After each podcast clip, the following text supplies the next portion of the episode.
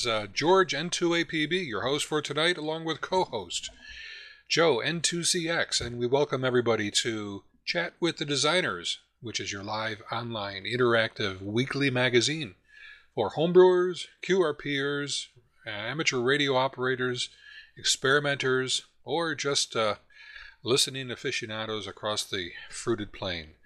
Really glad to have you here with us. This is episode number 27. 27 weeks we've been uh, we've been doing this and going strong. Really enjoying the operation of chat with the designers and presenting to you all uh, an interactive uh, technical discussion each week about one topic or another relating to the hobby.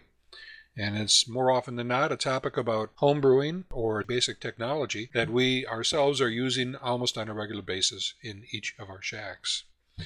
Uh, tonight's session is an interesting one. On one hand, it's a small topic that most of us think we've got a good grasp on, and it's a topic about which we, most of us, have multiple appliances, and about which there is yet another new idea, perhaps, that we can bring to the table and increase our understanding and enjoyment of the hobby along the way. Tonight's session is Retro SWR retro standing wave ratio meters and measurement techniques. SWR meters are very common in our shack. One of the very first things that we got as hams when we first became licensed, or maybe even before we became licensed, and something that stays with us to this very day, sometimes in very small form factor, sometimes in very large form factors. I've got a bunch of boat anchors here on my bench. At least one of those items on our whiteboard looks very, very similar to what I have here, and I think I must have maybe four or five others for a variety of operating uses in the field in my pocket while at work, while mobile, and just to, to kind of play with and experiment with different kinds of readouts, different kinds of bridges, different kinds of techniques for using the bridge to tune our antennas and feed lines and such. And that's pretty much the topic for tonight. We're going to be looking at a wide range of devices, but very quickly kind of focusing down on a technique that tends to be very simple, not all that common, and very beneficial in ways that we're going to get into. Joe and I are going to be reviewing the topic of retro SWR and SWR bridges. So let's uh, indeed get into it. Uh, with Retro SWR, Joe, do you want to kick us off, sir? Certainly, George. Good evening, all. Yes, uh, if if you're in tune with the uh, the whiteboard, we've got a couple pictures on the uh, the whiteboard of a couple retro SWR bridges, both Heathkit. There's one that's a gray um, gray paint version, the older one, and a newer green paint version, and a schematic of the newer one. The newer one actually does have a, um, a toroidal uh, transformer in there for um, SWR uh, measurement, whereas the older ones had a um, transmission line in there with a couple coupling lines next to it, one for forward and one for reverse. Not going to say a lot about it, but the older ones had the disadvantage that they were frequency sensitive. The higher in frequency you went, the more sensitive they were. So something that would uh, was just adequate for CB at 27 megahertz was also just adequate for your 75 watt novice rig down at 80 meters because it lost sensitivity to frequency. More modern uh, bridges are not that way. But uh, they were always fun. So, Joe, it looks like if we kind of look at that first schematic that we've got, if I look at that, you can almost break it down into maybe three or four sections, right? And each of the different sections has, there are multiple ways to accomplish each of those things. On the left hand side, I guess there's uh, uh, RF detection in, in some particular manner then comes to the middle section where there is the actual know, detection or the the uh, the rectification of the various uh, voltages in the forward and reverse direction. And then on the right hand side is the metering circuit. Is, is that about as simple as it gets?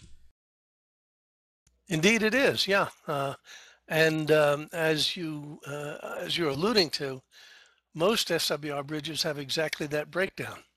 Uh, it's just the details in between that uh, that differentiate one from the other. Um, but the basic principles uh, remained unchanged uh, over the years. So, on the on the input side, it looks like there's a toroid. Most of us here are familiar with toroids and just love winding toroids and such. And that tends to be a kind of a common way of tapping off the RF signal in order to uh, do the subsequent rectification and measurement. But what other techniques are around besides doing the toroid there? And and you mentioned something about frequency dependency. I'd, I'd kind of like to hear about that myself. Okay, yeah, this particular configuration is uh, with the toroid is basically fre um, frequency independent, at least across HF, um, because it uses um, a, a, broadband transformer, a toroid core with uh, a forward and a um, reverse sense winding. Um, and there are there are probably oh, half a dozen different configurations of them, which are relatively frequency independent. Some other ways of doing it are, um, as I alluded to, the the gray uh, Heathkit had a um, almost an analog of this with a, um, a 50 ohm transmission line going through there and actual wires next to the uh, to the transmission line to pick it off. The difficulty there was um, the pickup was uh, dependent on frequency. The um, this technique we're using in the uh, in the retro is one that has been um, common in uh, QRP use these days, where we use a resistive bridge, which is also um, pretty much frequency independent as long as you keep strays under control.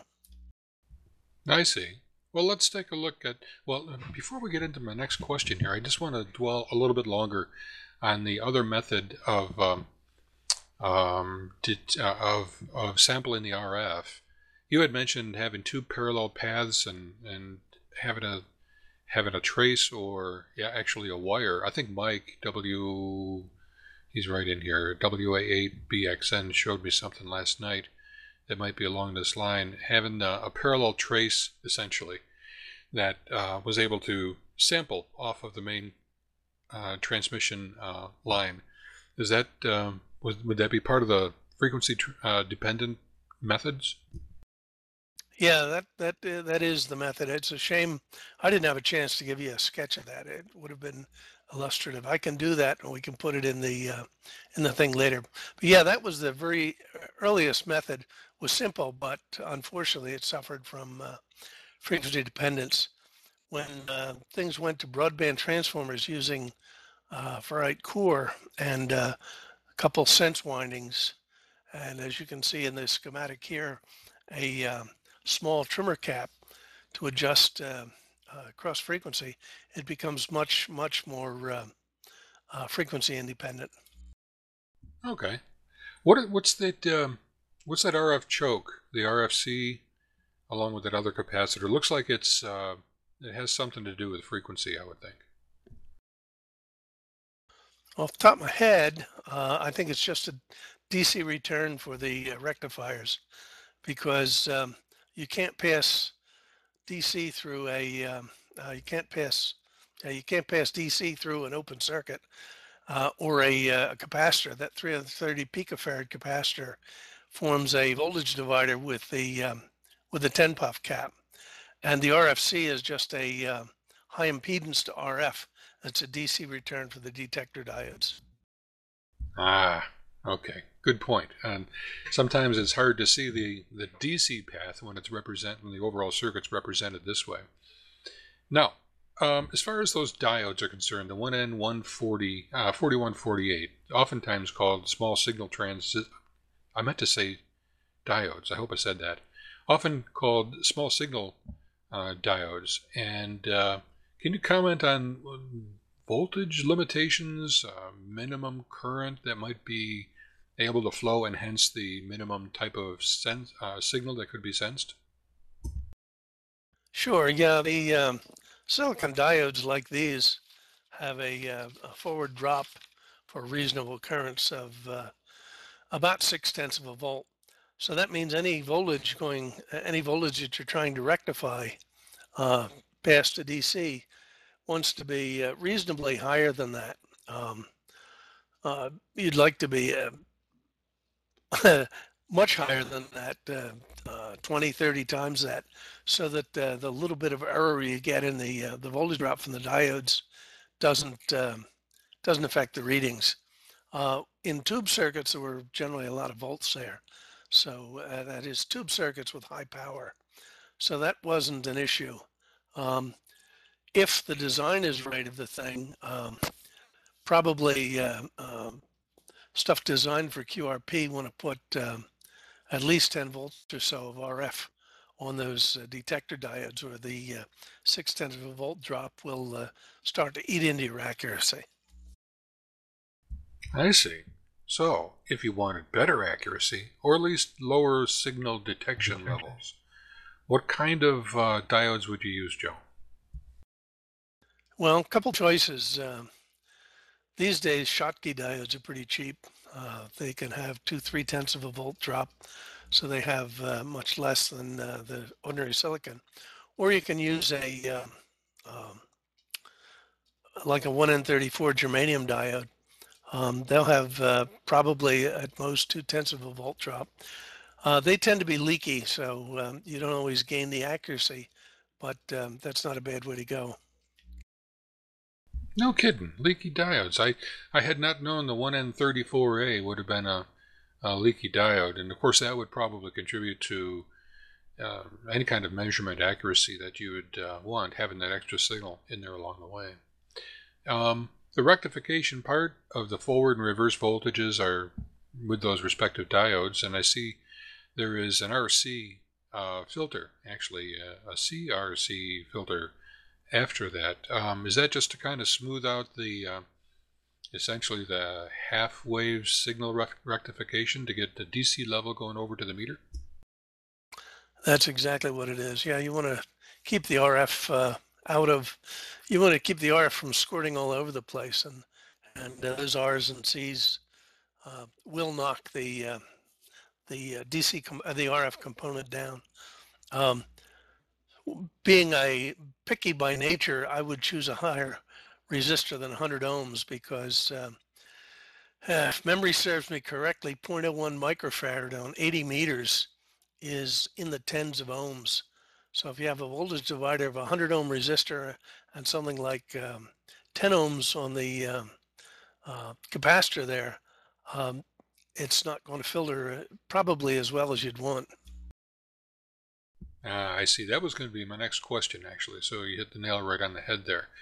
I mean, one could uh, go through it as mathematically as you wished by, you know, calculating time constant, come up with the right kind of filter values and so on. But uh, 100 ohms didn't seem to be uh, maybe high enough. Um, okay, now let's go over to the last portion of the circuit, which is the meter. Tell us some stories about the meter because I think there's some, there's uh, not necessarily magic, but we're dealing with low level signals here, and you need a meter to handle that low level signal, right? Yeah, you do. Um, um, the meter, I, am not sure what the um, meter sensitivity was. Oh, I can't quite read it on the, the Heathkit picture. I think it was 100 microamp meter. So you want something that's reasonably um, um, reasonably sensitive, so that you're not putting a, a big load on the on the uh, detection circuit. Um, so you'd have something um, with a uh, big resistor in series. That 500k resistor is in series with a meter, so that um, while you're actually reading voltage, in the end, uh, you end up with a current meter. And um, you don't have something fairly high impedance so that you're not loading the detector down. And uh, 100 or 200 microamp, okay, I see in the notes, um, the gray one is 100 microamps, so my guess was right. So you don't load down uh, what's going on. And uh, back when um, Heathkit was making these, 100 microamp meters were uh, fairly common and inexpensive uh, unlike today. Yep. In fact, uh, as we get more into this, more into tonight's uh, show, you'll uh, we'll, we'll, get a chance to comment more on the sensitive nature of that uh, of that meter and how it needs to be sensitive and how we had a little bit of trouble finding it, finding something that we could be using here for the uh, CWTD chat with the designer um, project that this is ultimately going to be. And uh, as I as I said, uh, also I I leaned over and looked at my meter face, and indeed it was uh, 100 microamps, just as Armand had uh, mentioned. Mike just asked a question there, Joe. Did you see it? Uh, what what purpose does that uh, 82 ohm resistor serve? I'm looking for the 82 ohm resistor. I don't see it. Ah, I do see it. It's a load for the uh, for the two um, for the transformer, the uh, forward and reverse sensing uh, uh, toroidal transformer. It's a resistive load there. That's all it is. All right. Well, this is kind of a, a breaking point, perhaps, for uh, others who might want to kind of toss in some questions. And I'd be, personally be interested in how many people, if anybody here at all, has uh, one or both or either or, or some other type of old retro SWR meter like what we've pictured here. Anybody have something like this? Yeah. Okay, I saw Rick, uh, Rick and, and Alan. Rick, go ahead. Uh, what do you have? Uh, actually, I picked it up at uh, Hamfest a couple of weeks ago. It's a Pace 5403A uh, in a black box with UHF connectors on it. Uh, and it looks uh, pretty well identical, although it's got also a power reading uh, capability. Uh, very good. Hamfests are great for those kind of things. There's really not too much to go wrong in those either. I mean, uh, once you kind of clean up the insides and maybe you have to repair a diode, but as long as the meter isn't burned out, you've got yourself an okay SWR meter. Um, I forgot who else was in there. Alan, did you have one? Yeah, I used to have um, the uh, the one on the on the left there, and uh, I think I had the one that was for VHF, and uh, I don't have that anymore. But I've got kind of the later model that was a dual meter, you know, the same color scheme, a little bit wider, but had uh, one meter to read forward power and one to read uh, reverse power. Also has a uh, a peak reading circuit and stuff in it, so a little bit more than completely retro, but about the same vintage. Now, I'll tell you, one of my fondest memories of ham radio is back when I started. I had an HB10 receiver, and um, that was after my Star Roamer, but an HB10 receiver, and then I was able to get my hands on something just like the one that I'm talk that I had pictured here, uh, an SWR meter, and having it sit right next to a uh, my homebrew transmitter, like one of the uh, two tube 40 meter 10 watt uh, transmitters out of QST magazine that I had built. It was, it was fond memories there. Okay, um, and I see some other fellows have indicated that they had one uh, had had some of these from before. Terry as well as Sam. Very good. Okay, let's let's move along here and kind of get into the meat of tonight's program. And uh, Joe, I'm going to turn it over to you in a second. But again, we started off with retro SWR meters and from yesteryear. And uh, now we're going to kind of take that circuit and we're going to modernize it a little bit in order to make it a little bit more versatile for us, especially on the QRP bench, and uh, get rid of some of the some of the limitations maybe that the original circuits had, and uh, actually give us a bit of a project that we can explore. And I'm sure you've kind of moved down the whiteboard to see some of the photos, and what we've built up is pretty much what uh, we're talking about from here onward. So, Joe, why don't you take it away as far as uh, what kind of improvements or what kind of uh, what areas have you been experimenting with along the years and kind of introduced in a couple of our projects that we've seen already? Okay, thank you, George. Yeah, um, the one thing that has has uh, tickled my fancy, so to speak, has been using a uh, resistive SWR bridge. When you're dealing with uh, QRP levels, uh, it's very easy to put some two watt resistors together and to make what amounts to a Wheatstone bridge with a couple of them. Uh, and if you look at the retro schematic, um, that, that uses three 51 ohm resistors, uh, three of them, and the antenna form just such a resistive bridge. And it has the advantage of being relatively broadband, um, pretty easy to build, easy to get. Uh, you don't have to wind any stinking toroids. And uh, in fact, uh, it has some pretty good characteristics. Uh, W7ZOI, if you look on his webpage, uses resistive bridges for a, a, return loss bridge for his test equipment.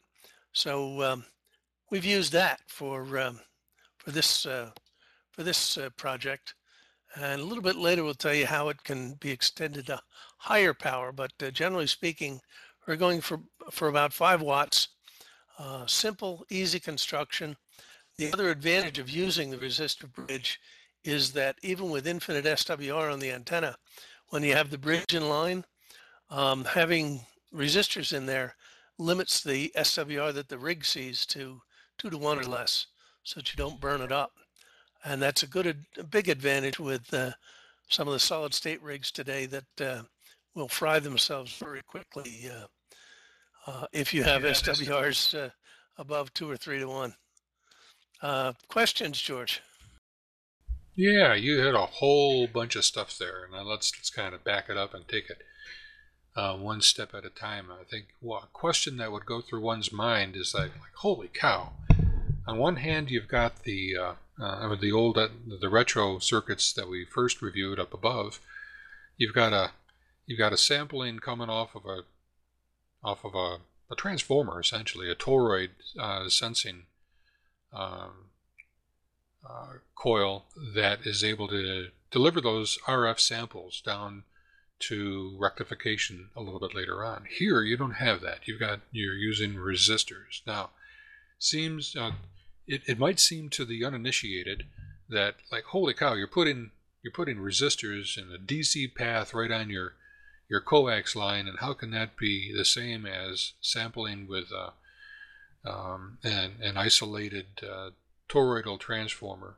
So that's the, the first thing that kind of comes to my mind, Joe, as far as how how that indeed uh, can happen, and what are the, uh, the, the the simple principles, I guess, of the Wheatstone Bridge is is really what makes that uh, work for us, right?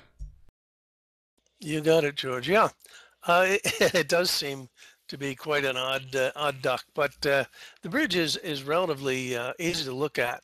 Um, the the left hand side of the bridge is comprised of two 51 ohm resistors that go from from the RF input from the rig to ground. So in the middle of those two resistors, it's a voltage divider. You'll see half the voltage that uh, is coming from the transmitter. That we take as the forward signal. On the right-hand side is another voltage divider uh, that's comprised of another 51 ohm resistor and the antenna impedance itself. That forms another voltage divider. And if you run through some uh, resistor numbers, just putting various resistors on there, you'll see that um, if you have another 50, if your antenna is exactly 51, 51 ohms going to ground, the uh, voltage on the right-hand side of the uh, bridge will be exactly the same as on the left-hand side of the bridge. So across the middle of the bridge, where we have a detector diode, you'll have zero. That's uh, perfect SWR. And again, with resistors, if you if you look at other value resistors, um, you can run through the numbers and see that for a three to one SWR, uh, the voltage uh, across there will the voltage difference will give you a uh, half scale reading on the meter. Um, two to one SWR will give you a third scale reading on the meter, and uh, um, one, uh, one and a half SW, one and a half to one SWR would give you a, a uh, fifth scale reading on the meter. You can run through the numbers. I'm not going to go through it, but the basic idea is you're looking at the imbalance of the bridge um, caused by the voltage divider between um, a 51 ohm resistor and your antenna. And the unbalance in the bridge is actually a um, uh, the a sample of the uh, reverse uh, power that you have there. So by switching a meter back and forth between forward and reverse, you can compare the forward and reverse and read read SWR directly on the meter. Okay, it is kind of confusing. Maybe I should have drawn it. Uh, I should have drawn the circuit without some of the uh, distraction and, and shown a typical Wheatstone bridge, two legs, each with 51 ohm resistors stacked up, and then uh, if you kind of use your mind's eye and and uh, where the antenna is indicated at the connector there, you kind of slide that antenna connector down to form the lower part of the right hand leg. So you got a 51 ohm on the top and then the antenna on the bottom, which is what Joe was saying, and that forms the bridge. Um, observant uh, participants here would note that, as Alan just did, that we uh, that the ZM2 from Emtech that we discussed a couple of weeks ago actually has this type of a circuit. We didn't get into those details, um, but Alan Alan knows that it is. Further, those of you who might know what the Micro 908 is, uh, the antenna analyzer that Joe and I designed and, and uh, have been producing over the years, also used a, a, similar type of resistive bridge for all of the reasons know, that Joe's mentioned and Joe is going to mention. Um, but it uh, uses the same principles, and and it's a, there's a very important principle in that. And uh, I don't think that you mentioned it, Joe, but let's talk for a moment. Well, let's lead into it first of all by saying by by having you describe, if you could, please, the uh, the tap, the RF probe or the detector for the forward voltage, and then the detector for the reverse voltage. And then I'm to don't don't touch on the phase issue for reverse yet, but I'd like to hit that afterwards. But just talk about the two voltage or the two probes and how we get the signals coming down to the meter. Sure. Yeah, I didn't want to get into that detail originally. Indeed, um, the reason I mentioned resistors was I wasn't going to get into phase yet. Um, there are two detectors, as you can see from the schematic. The one on the left-hand side we call forward. That will be representative of the forward voltage. And there's a detector between the two halves of the bridge um, that looks at the unbalance of the bridge. That's the reverse detector. So the idea is that, um, as with the older retro, with the the prior SWR bridges, the older ones, um, you set the switch in the uh, forward position and adjust the series resistance to the meter so to get a full scale reading. So that that's full full scale power. Then you flip it over to the reverse position and the meter will deflect a um, uh, a, a uh, fraction of the uh, uh, amount of the full scale reading depend that uh, depends on the bridge imbalance. If you have infinite SWR, the reverse reading will be full scale. It'll be the same as um, it, it was for uh, um, the forward reading. If you have a three to one SWR, it'll be half scale because of the you're looking at the imbalance of the bridge, and then um, third scale for two to one SWR and fifth scale for one and a one, one and a half to one SWR. So you have to calibrate it first by setting the forward, then flip over to reverse, and the meter deflection will show you the unbalance of the bridge, and that turns out to be the SWR. Okay, so you gotta you gotta it's like a two-step process you need in order to uh, make the measurement. You're going to need to set the meter in a forward direction and do something, and then set the meter in the other direction and do something. So, um, how is it that, uh, I guess, explain the, the, the function of the set resistor, the set pot, and how that is able to ultimately have when in the VR or the reverse direction that that is able to be a relatively accurate representation of the SWR. Well, the idea is that uh, when you flip the switch to the forward position, you're measuring the um, a an analog, a, a half the input voltage from the transmitter. That always stays the same, basically. We'll assume it does. Whereas when you flip the, uh, the meter over to the reverse position, you're looking at the imbalance. You're looking at the detected voltage that is the difference between the two halves of the bridge. Then that is proportional to uh, the SWR. So it's a fraction of the uh, the voltage that um, you would have um, on the, uh, the forward position. For example, if you had uh, an open circuit for the antenna, the left-hand side uh, of the bridge would have half the transmitter voltage on the detector diode. Let's say it was 5 volts. On the right-hand side, um, there would be no current flowing through the resistor other than the detector. So you would have the output of the transmitter, this case 10 volts.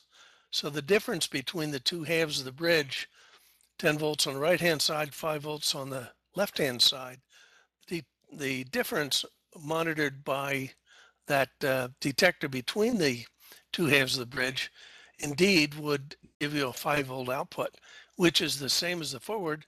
That'd be infinite SWR. Then as you have other impedance values on the antenna, they would vary in accordance to uh, what the uh, what the SWR is, and indeed would be a fraction of the uh, the full scale value, indicating a lower SWR than infinite. Aha. Uh-huh. So long story short is that uh, if you adjust the the pot R1 such that you get a full scale reading in the forward direction, that that same setting, assuming the components are accurate enough for your uh, uh, relative measurements here, that the reverse reading is going to be truly, you know, a, uh, a, good indication, an accurate recommend, uh, uh, indication of the reflected uh, or the reverse wave going through the other side of the bridge. I see. Um, if um, it, while you were speaking, Joe, I updated the whiteboard, and I guess if everybody would uh, maybe please refresh your browser, such that you can uh, see the latest information that I put onto the whiteboard. Uh, well, during your discussion, Joe, it dawned on me that you went through a very, very, um, I think, a good explanation of the bridge's operation on the Micro 908 in our technical reference manual. So I went to that manual, I extracted a couple of paragraphs from it, and I put it up there. There's a couple of extra things there as, that may not might not relate directly to the our SWR bridge, but the techniques are the same as far as the four leg, uh, the, the, two legs of the bridge, and um, kind of like exercises for the student, if you wish, to go through and understand how that bridge works and how those detectors are actually giving you forward and reverse samples. The one that's the trickiest, and I found that the, the description that we did in the, the tech manual was most illustrative, was most descriptive in the reverse, uh, the VR or the, re- the reverse signal uh, detection. The diode and the capacitor going across the middle of the bridge. The phase relationship there is important and when you get down to some of the mathematics and such. But I think uh, the couple of paragraphs we put up there is, is pretty good in this respect and be interesting reading for you uh, later on. So, um, in this case here, Joe, we we've got um, I don't know if we put it in there, but uh, we're looking at like a 200 microamp uh, ammeter in order to uh, to be sensitive for enough for us to, to be working this in the QRP world. Is that really going to do the job for us? Yeah, it's going to seat of the pants. Uh, but uh, yeah, 200 microamp meter. And uh, we've been talking about a 200 K um, uh, potentiometer plus the other series resistors um, would uh, uh, would work with as much as 10 volts, 10 volt samples from the bridge. And at QRP levels, if you work through the numbers, you go up to five watts. Um, the maximum voltage going through all those resistors will produce less than a 200 microamp current, um, unless I've made a drastic error in my mental arithmetic. All right. Ellen mentioned a, qu- um, a question here. Uh, if the antenna impedance is less than 50 ohms, is the circuit still going to work? And I suspect that might be because of the uh, thinking of the polarity of the diode. Is that maybe what you'd be thinking of, uh, Alan? Yeah, I mean you still have a difference across the bridge, but now the uh, the imbalance in the bridge is the opposite direction, and I'm, I'm just trying to mentally think about uh, whether the diode needs to be reversed in order to detect it. But uh, I gotta, I'm still mentally thinking about it, but maybe you can walk through it. Yeah, I'll go take that, Joe. Yeah, uh, actually, it, the diode just produces DC. That's a uh, uh, that represents the imbalance of the bridge, and indeed, um, think about it this way: if you have, a, let's say you have a 50 ohm system, Alan, uh, all the resistors are 50 ohms. If you have um, a uh, um, 100 ohm load, which would be a two to one SWR, you'd have two thirds of the voltage on the right hand side. Um, so you'd have a difference across the bridge of 0.167, um, 0.167, assuming a one volt uh, uh, going into the bridge. If you go to two to one on the other side, on the low side, that would be um, uh, um, 25 ohms. So instead of having 0.67 volts for the voltage divider on the right hand side, you'd have, um, I got to work through the numbers there. You'd have uh, 0.33 volts. 0.33 on the right hand side, you'd still have 0.5 on the left hand side. So you've got 0.167 uh, difference across the bridge, which is exactly the same as when you had a, a two to one with a, a um, 100 ohm resistor on the right hand side of the bridge. Understand? Yeah, I, yeah, I understand about the, uh, the, the the difference will be the same for the uh, you know for the same SWR. Just uh, but the polarity, I guess I keep thinking about it from a DC sense that the uh, you know uh, the right side of the bridge in this case is either going to be higher or lower than the left side of the bridge. And uh, I guess I'm trying to think how you've got kind of the I'm thinking of the the diode on the cap is kind of a peak detector, uh, and the voltage is going to be. I, I. I just have to kind of mentally think through it, and I'm, I'm sure it works. But uh, I guess uh, mentally thinking through it, I almost think I'd want a uh, like a uh, a bridge or a, or a, uh, a bridge rectifier or something to kind of make things always positive, okay, type of thing. But I think it's just it's just my mental block after my four-hour drive up here this evening. Yeah, it's it is identical no matter how you look at it. Uh, whether the voltage is higher on the right or higher on the left, uh, you'll still get a, a, positive output from the detector diode the way it is. There's a minor error uh, in it due to the current flow in uh, in the resistors in here, but uh, they're in the millivolt region. They're negligible, and it won't won't affect those detectors. Um, so the way they're shown uh, is the way it should work. And then there's another uh, small source of error in that uh, the diode drop itself affects a little bit of the of the reading too, and more sophisticated measurement systems have an opportunity to remove that or at least compensate for it, such as we do in the Micro 908 reflectometer, and um, also in your um, AccuProbe, if I recall right, Joe, right? Yeah, that's correct. Uh, they use a, um, a, compensated detector which feeds DC back through another diode to um, to counteract the uh, the forward drop of the diode uh, dynamically. But um, for something simple like this, where you're dealing with several volts of RF, you will get some error, but uh, um, the error will the error will tend to make SWR look look better. Um, for example, if you're dealing with a water Watermore, the error is small enough that uh, it'll almost be undistinguishable. Um, it might make a uh, one and a half to one SWR actually read something like 1.3 to one, but um, uh, it's relatively accurate. Uh, and a lot more complication to, uh, to stick the compensated detector in something as simple as this. Yeah, and then I think just a kind of a comment overall about the accuracy of this is, is not meant to be, you know, four to nine digits worth of accuracy.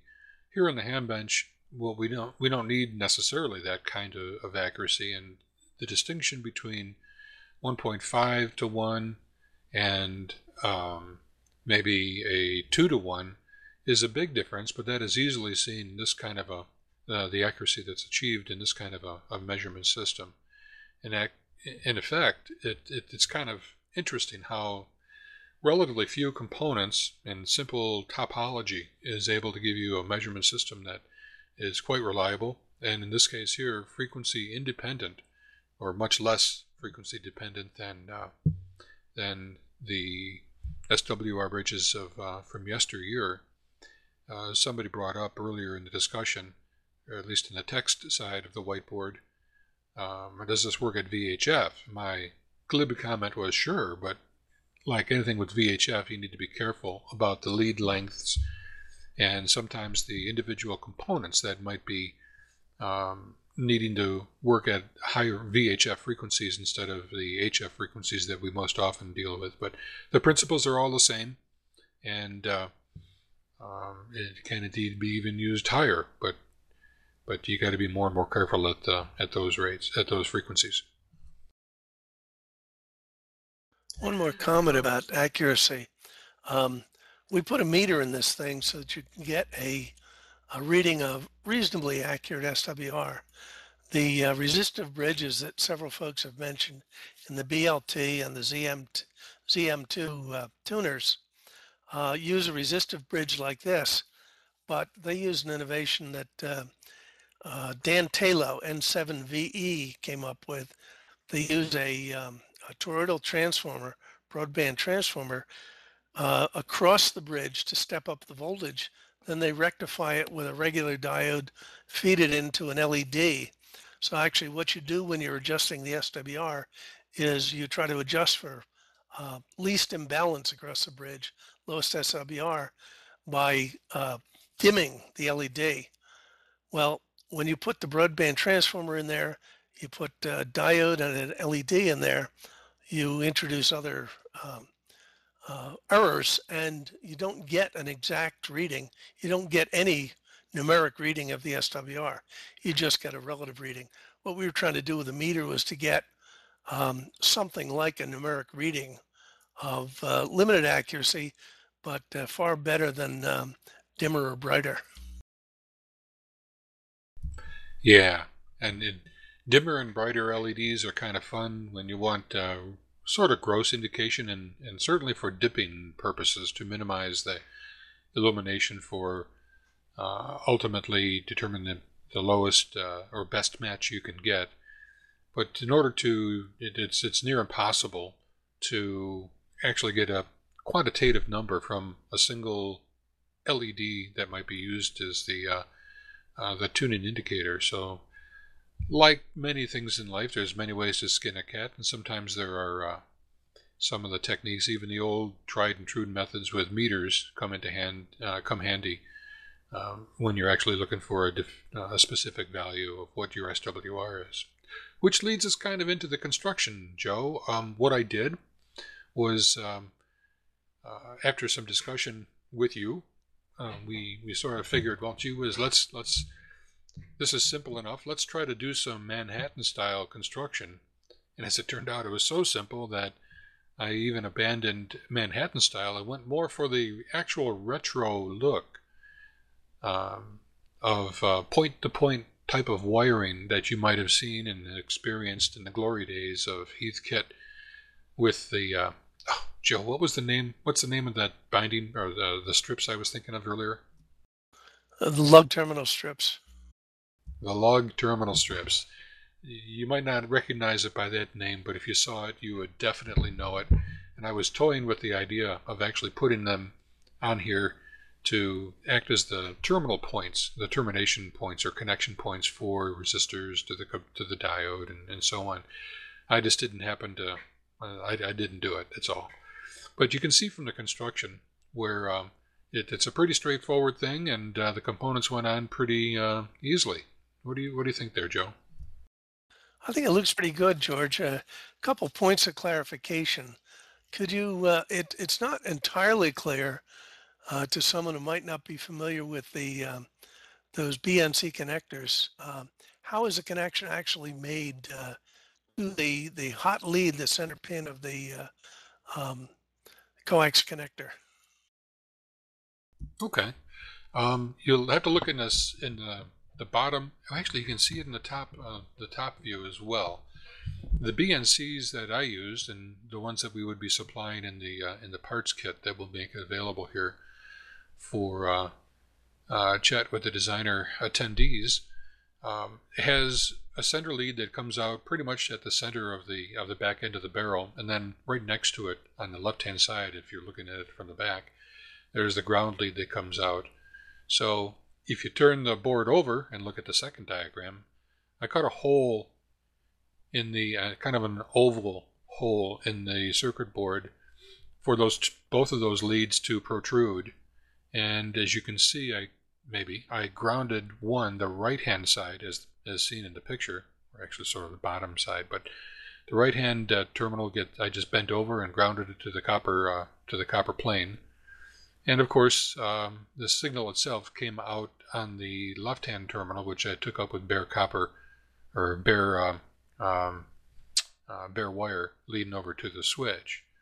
There are two mounting tabs for the BNC connector, for which holes were were uh, drilled in the in the copper clad, and um, kind of a bifurcated uh, uh, uh body lead, I pushed through and was able to hold it in place while I soldered it.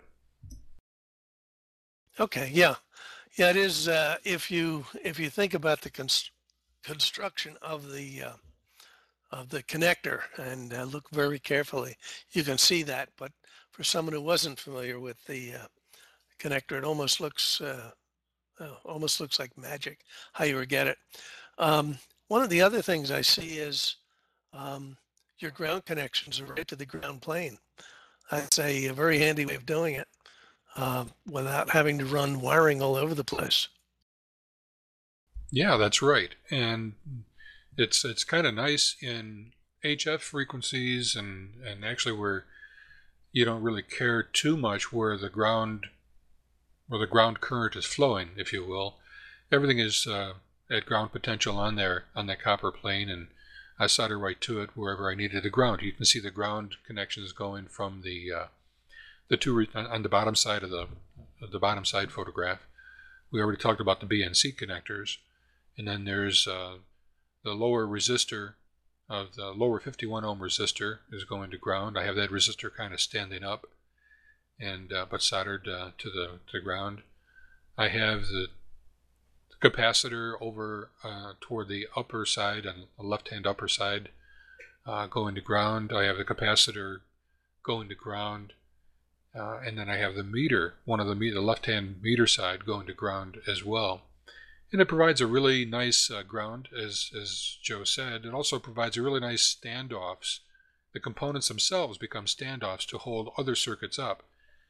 I think what I get when I get a little bit more time, I'll add a couple other views of the of the circuit, and we'll provide a template such that you know maybe a little bit of guidance on, on if you wanted to follow a cookbook on follow, on where to or how to uh, how to connect the components and uh, on the on the back of the board there you can follow that, but you would see that the resistors and the capacitors actually hold up some of the components, and the diodes themselves are soldered one end to the switches, and the other end is kind of floating to the midpoint of the resistors and, and such. But this is a common technique that was used in the past, and it was kind of fun doing it because I'll tell you, this this this circuit came together really really fast.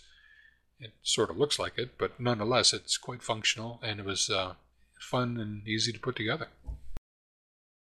Yeah, I note. Um, well, you mentioned it with the resistor uh, going to ground, and then it it's standing up uh, at the right hand lower right hand side. You can see a resistor standing straight up. So in effect, it becomes a, uh, standoff. You don't need anything else, and you kind of air wire between those points. And if you follow a um, follow the path along a diagonal, there's a diode going from that junction point of the two resistors over to um, a capacitor. And it looks like the capacitor is also one end is grounded and you have air wiring. So that capacitor then becomes another physical uh, um, terminal point uh, to wire to. Yep, you're absolutely right. And uh, it, it, kind of, from the angle shown here, which is not the greatest, another angle would be really illustrative would um, there's there's really no there's no um, wire, open wire lead that is close, too close to ground to be dangerous or to short out. There's nothing that's too close to another lead to sh- uh, to to uh, to short out, and it's all really quite uh, solid. I mean, if I, I, could drop that and nothing would really uh, uh, bounce or bend and and otherwise uh, harm the circuit. And what I did too is something that Joe and I have done in the past is we sandwiched two circuit boards together. Obviously, the top board, which, to which the components are, are attached, um, would need to be protected if it's sitting, even with the standoff shown there, if it's just standing on the bench, if, if a pencil or something else were on the bench or slid underneath, you wouldn't want the uh, that pencil or object to kind of short out to those open wires. So what I did is I created an exact same circuit board, same size, and when I created them, I drilled the holes at the same time uh, for the four standoffs in the corners, and I just eyeballed it actually, and and hence because it's not symmetrical, just a little kind of a, a weird little tip and or technique that I have. You see that little um, black mark in the right hand corner of the, uh, when the on the underside of the board. That is an orientation mark that I use, and I have a similar one on the uh, on the on the mating board that gets sandwiched to it, such that I know that that's the proper orientation for the perfect fit to the standoffs. Those are 632 standoffs, and uh, I'm able to hand screw the, the screws onto there and, and, and, take care of it really nice.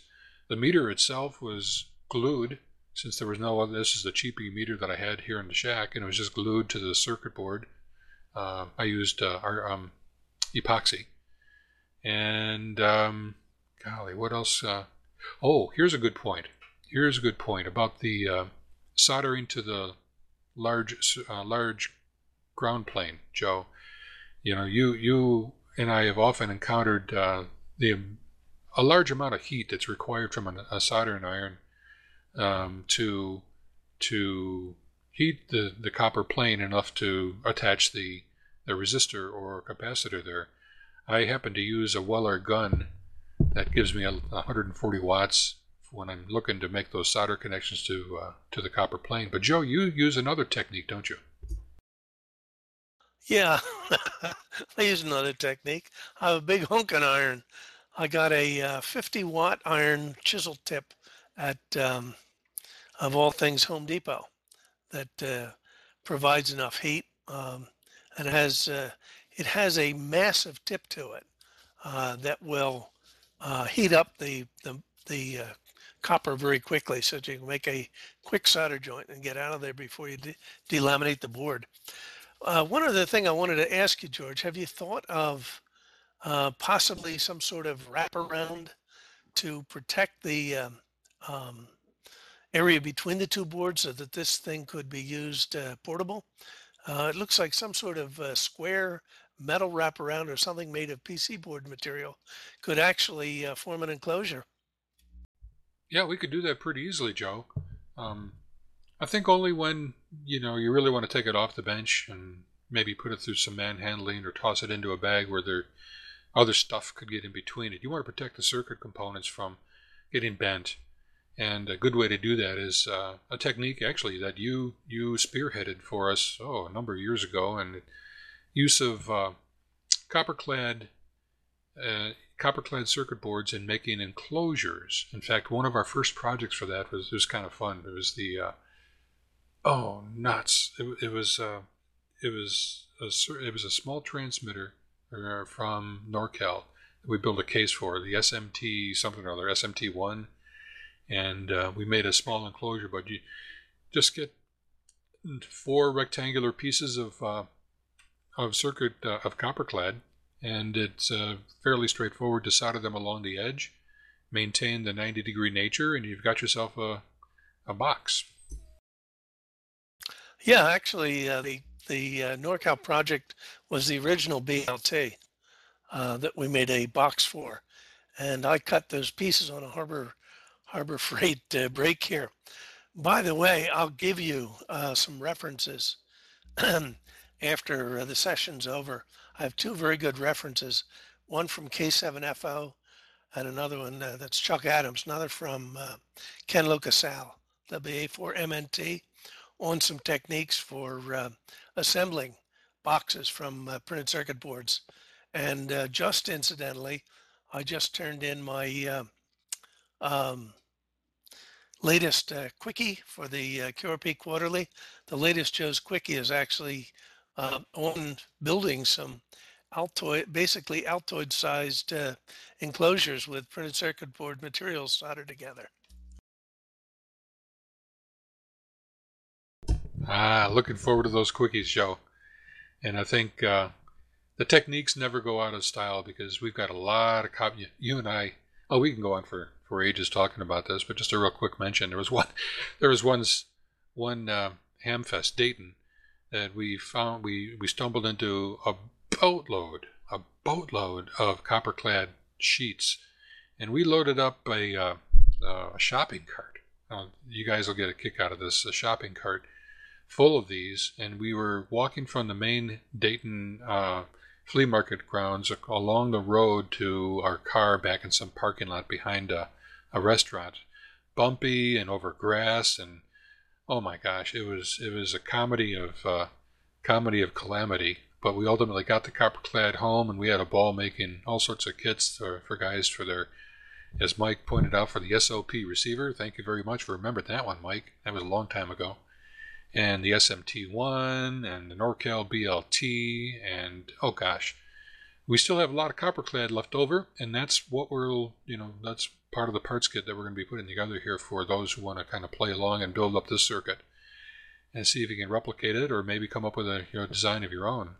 A technique that um, I was careful to do was to make the circuit board, although you can't tell too much in these uh, orthogonal views, make the copper clad, very rectangular, uh, very um, square in the corners, such that uh, if it did come time to make a case out of it, it would make it really easy. And then it makes it pretty, uh, makes it pretty uh, neat. And what I did, you can see the scratch marks. I took some sandpaper. Yes, I use sandpaper, and uh, made it all nice and bright, and got all the oxide off, and then I walked over to the, the sink and washed it off with soap and water, dried it really well, and then I put a very light coat of Krylon clear clear lacquer on there. So hopefully that'll keep the oxidation and the fingerprints off just a little bit longer than normal and make it look pretty spiffy. But that's uh, that's what we did for the construction here of the, the Retro SWR uh, bridge. Joe, do you want to kind of start wrapping it up with some of the points that you wanted to uh, cover for testing and and other such? Yeah, for OCD types like me, um, it's nice to build a bridge, but uh, and uh, you know you you have uh, bogey values for for what the SWR what the meter deflection should be for various SWRs. But if you really want to get down and dirty and test it, um, you can couple use a couple 51 ohm resistors and uh, do some actual measurements. Um, as shown in the whiteboard, if you use just one 51 ohm resistor um, connected to the antenna connector, uh, you should have a one-to-one SWR. So um, uh, the meter deflection should be very close to zero. If you use um, three resistors, uh, two connected in parallel in series with another, you'll end up with uh, 76 and a half ohm resistor, uh, 76 and a half ohms, which um, that's not right. It's not exactly right. You'll end up with about 75 ohms, which will be a one and a half to one SWR. Um, if you use just two resistors in series, it'll be 102 ohms for two to one SWR, a good load to test it. And then if you put three in series and connected the antenna point uh, and measure the SWR, it should be a three to one SWR. As we mentioned, the um, you know it won't be precision. The things may be off five percent or so, just due to resistor tolerance and uh, uh, diode drops. But um, we presented a, a means here of uh, checking the uh, checking the meter to see that it works. And uh, George has provided a picture in the uh, in the whiteboard of the actual meter that we'll be supplying with these kits, and it is marked in SWR. But if you didn't have a meter, if you didn't have a meter with SWR markings on it, you could use those resistive loads and uh, put a blank piece of paper in there and make your own marks for 3 to 1 SWR for full scale, first of all, then for 3W, 3 to 1 SWR, 2 to 1, and 1.5 to 1, um, so that you could calibrate your own uh, meter face. Always the, uh, always the, uh, look, looking to calibrate and find a close the loop on the numbers that we're reading. Appreciate that, Joe. That's that's that's really good. We were lucky to find that SWR meter. That is one sharp looking meter, and it's on a slow boat coming to us from China, but nonetheless, we, we got our hands on a bunch, and uh, we'll we'll make it available to those who want. Um, the uh, um, oh nuts! There was one more item I wanted to touch on. Well, are there any questions about SWR meters of yesteryear or today that, that we haven't touched on? We're going to transition just for a few minutes over to uh, make a couple mentions about last week's project, which is the remote controlled antenna switch. We're going to be continuing that. And um, but are, are there questions about the SWR topic for today? Yeah, what about the Stockton Bridge that one of the uh, club, uh, one of your club uh, circuits uh, published some years ago, talking about? Was there any advantage to that? Yeah, go ahead, Joe. Yeah, sure. It uh, it's a it's a good bridge. It's one of the four or five basic uh, configurations using um, um, using uh, toroidal transformers to do it. Uh, indeed, it's good. You've got to wind toroids, and uh, there is some frequency dependence that uh, comes about because of the characteristics of the core. So uh, you could build one for HF, but it wouldn't be good at VHF. Um, and uh, you also would, would need the particular cores that Stockton used. The very original write-up I saw was the Brune Bridge, B-R-U-N-E. I believe the guy's name was Walter Brune from Collins Radio, which used a similar configuration. then there have been others over the years.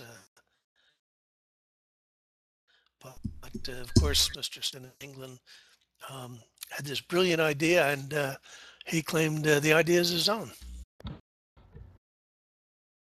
Mike asks a good question. Can you measure power with this meter, uh, with this project?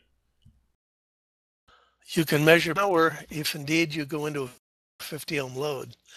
But um, since you're measuring, uh, the voltage depends on the load. And if you're using um, if you don't have a 50 ohm, uh, exactly a 50 ohm antenna, you're not going to measure um, power uh, precisely. You can measure relative power, however. Yeah. Um, yeah, Rick, go ahead. Uh, thanks. if you, I know this is all QRP discussion, but if you move up to the 100 watt and above kinds of transmitters, do you have to use a substantially different circuit? No, actually, you don't. If you and and we'll provide the uh, picture, we'll we'll provide the schematic diagram uh, in um, uh, after the session's over. But uh, basically, the idea is if you use a if you pump the power into a 50 ohm load, your transmitter power into 50 ohm load, and run something like a 1K resistor into the input of this bridge, then the output of the bridge to your antenna uh, you knock the power level down to what this bridge can handle, and uh, you can run a lot higher power and still use the same bridge. It's just you need an extra dummy load and some extra switching.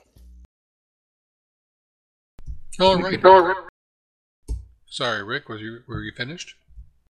Just was saying thank you. All righty. Um, other other questions before we move along? All right. Um, something comes to mind here, and, and I know that it's all backed up with me as far as these kits that we've been reviewing, or these projects that we've been reviewing for which we're making parts kits available. Um, this and a couple of others are, are quite imminent, but let's let's kind of set a um, a fun type of thing here. Um, those who build up the kits, uh, if you can send us a picture, either send it to me or post it on the CW on the chat with the designer um, Yahoo group or whatever. We'll post them on the website here. The, the, the, the person with the niftiest or most novel or coolest or best quality type of uh, meter or growler or rainbow tuner, whatever, uh, for any given topic, uh, will will the, the grand prize will be the next kit is uh, is on us. So maybe a little bit of an incentive if you got a cool way or novel way to put together some of these kits, or you just want to exercise some of your quality homebrewing construction techniques. We would love to see that, and I would like to share that with everybody here, and it could pay off for you.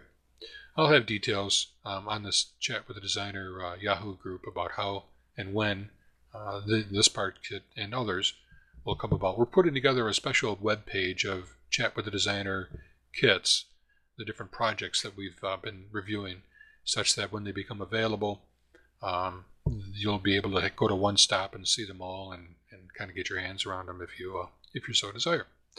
Uh, Joe, let's talk briefly, just wrap it up about the uh, the coaxial, or I'm sorry, the remote antenna switch. We've got the schematic there, uh, which shows more of the an almost accurate or an almost detailed enough uh, schematic of things, and it really isn't too complex at all.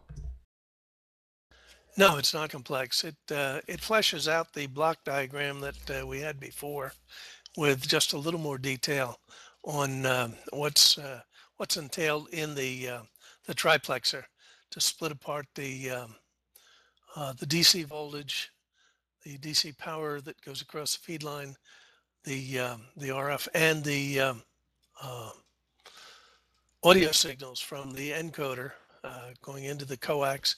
Then at the other end, splitting those three things apart uh, with some bogey um, component values to be uh, to be determined to be done more accurately, and then just a conceptual diagram showing the uh, the rookie decoder on the antenna side feeding a relay driver IC, and then um, the outputs of those going to each of the four relays. And uh, when the appropriate signal is sent from the encoder, decoded by the decoder, it will energize one of those four relays, which then will uh, connect one of the four antennas to the um, uh, to the uh, feed line going back to the rig. Um, as I say, a little more detail that uh, George uh, sketched up here, and we'll be fleshing it out more as uh, as time goes on. Yeah, in fact, this very schematic is going to become uh, fundamental to the project. And uh, the rookie PCB, for example, on the antenna side is is not as much conceptual as that's what the circuit board is. I wanted to show what was in this on the rookie, but basically you've got tone going in on the left and you got control uh, signals going out to your relay bank on the right hand side. 12 volts and ground and you're all set. And so a little board that goes next to the rookie board and setting in that uh, weatherproof box that we pictured last time. In fact, you can, I didn't want to reproduce uh, reproduce all the information there that you could see from last week's episode. But that's that shows uh, um, how the bigger picture is, and we're going to get more and more granular and detailed, such that at the end of the day, which might be at the end of the week or two, we'll have the, the full system diagram that Joe and I definitely are building up because we each want this kind of capability at our uh, QTHs. And then uh, Joe found some um, some really nifty uh, relays dip relays that are going to serve the role for us really well. Joe, you want to just touch on that briefly? Sure. Yeah, the whiteboard shows uh, uh, a little bit of the specs for the. Uh, it's the Omron. Uh, I, I, have the indicated the G5V2 relay. It's a dip relay. It's um, well the size of a dip package. Um, basically, it'd be the same, roughly the same as uh, an eight-pin dip with about the same spacing. Um, it's a sealed case, has a uh, double pole set of double pole double throw contacts in it, um, and a, a sensitive coil that um, is designed for use on 12 volts uh, at about uh, 12 and a half mils. Uh, it actually picks up at 9 volts. So if you're passing 12 volts over the coax and you have just a coax, as long as you got 9 volts, it's enough to uh, trip the relay. The contacts are rated up to an amp, which should be adequate for um, definitely for 20 watts, up to 20 watts or so, and probably more. That uh, that rating is for switching that current. In truth, uh, we're not going to be. We don't intend to switch RF with this. Um, when we're uh, we don't intend to have RF flowing when we switch the relay, so that uh, the contacts will be um, uh, good, possibly for more power. In addition, uh, since we only need a uh, really a single pole, single throw function, we can parallel the contacts in the relay to get a little more redundancy and a little less uh, uh, contact resistance so that um, get a little better reliability. We might be able to pump more power through this. These are relatively inexpensive, uh, pretty rugged re little relays used on a lot of things. And we think we found a source of them that uh, that'll do the and uh, they'll do the job for us. Yeah, indeed. And oftentimes it's the parts that make the project, or at least that make the project doable. For example, the uh, the SWR meter, that 200 microamp meter that we uh, that we found for the retro SWR project here, was pretty enabling. Um, without such a meter that you would otherwise need to pay like eight to ten or $12 for, we found a good deal on it, and that enabled us to kind of do some of this. So that plus some other components that we carefully pick enables us to put some of these things together, enables any of us to put some of these projects together on our bench. Also gives you a little bit, you know, you get a chance to use some of your own creativity and using parts from your junk box. You don't have to use the exact same part, the exact part that's specified in a project either that you see in QST or ham an old ham radio magazine, or even here. If you've got a, if you've got a, for example, instead of dip relays, maybe you really like reed relays, if you know what those are. But you have a different style of relay that you might be able to adapt for using here. Why? Because you have it and you don't have to pay for it. So, anyways, that's uh, that's the story for tonight. Um, the, what we what we covered was the retro SWR bridge. Uh, Brooks asked, why did we, you know, how did this become known as the retro project? Well, because it's just as simple as the old uh, SWR bridges from yesteryear, but with a little bit of an improvement, uh, the use of the resistive uh, diode bridge that um, circumvents or gets around some of the limitations that the older style SWR bridges from back then used to have and gives us an opportunity to make it smaller and better and just as inexpensively for our, our, ourselves on the bench. And we offered that as a kind of a, a uh, reference project here that you can follow along, follow along and do yourself. Love to hear back if anybody gives it a try. And as I said, we'll get a parts get together for uh, for those here who want to do that. And then we also provided a bit of a an update, a continuing update on a remote controlled antenna switch. This is a real project, and that too will result in a in, in being a chat with a designer project that uh, you could do if you if you want to. That's kind of the beauty. If we're collecting a whole lot of reference circuits, references in general, different topics, all of this on podcast, and a really extensive whiteboard system that uh, hopefully you'll find useful as you go downstream improve your home brewing techniques and enjoyment of the hobby. Okay, Joe, want to wrap it up, please?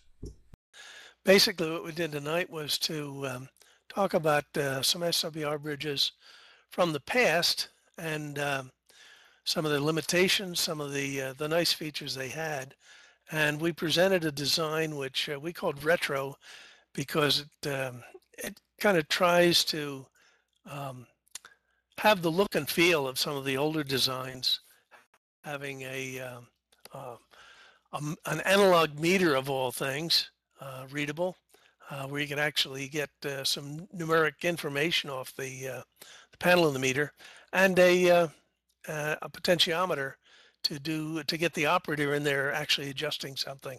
While more modern techniques, things allied to um, some of the things we do these days and some different construction techniques in terms of uh, using point-to-point wiring, air wiring on some uh, copper-clad board uh, a little more modern techniques than were used in the past. Uh, in addition, we uh, gave an update on uh, the uh, chat with the designers remote control antenna switch, fleshing out the block diagram a little more, uh, giving it some more um, detail. And uh, we've done a lot of thinking to uh, try to uh, bring the design to a uh, successful uh, implementation here. We've got, uh, George and I have a couple boxes. We have a, a lot of the parts. It's a matter now of um, yeah, getting the parts together. And as George mentioned, finding the time to put it all together. Uh, and that's it for now. So good night, all. Thank you very much, 73. We'll see you next week on Chat with the Designers. Bye bye.